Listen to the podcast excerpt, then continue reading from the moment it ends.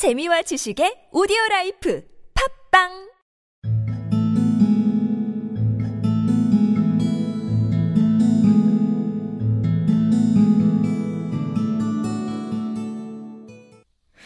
Once, when he was sitting on his garden wall smoking a pipe in the evening, an Italian organ grinder came round with a monkey on a string.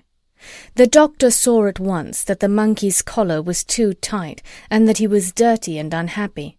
So he took the monkey away from the Italian, gave the man a shilling, and told him to go.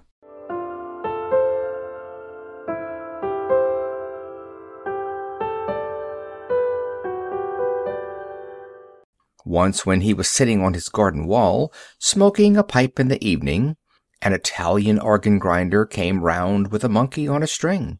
The doctor saw at once that the monkey's collar was too tight, and that he was dirty and unhappy.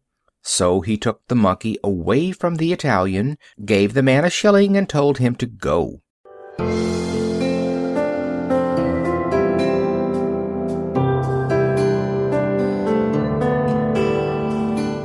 Once, when he was sitting on his garden wall, smoking a pipe in the evening, an Italian organ grinder came round with a monkey on a string.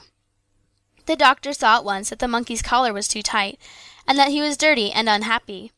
So he took the monkey away from the Italian, gave the man a shilling, and told him to go.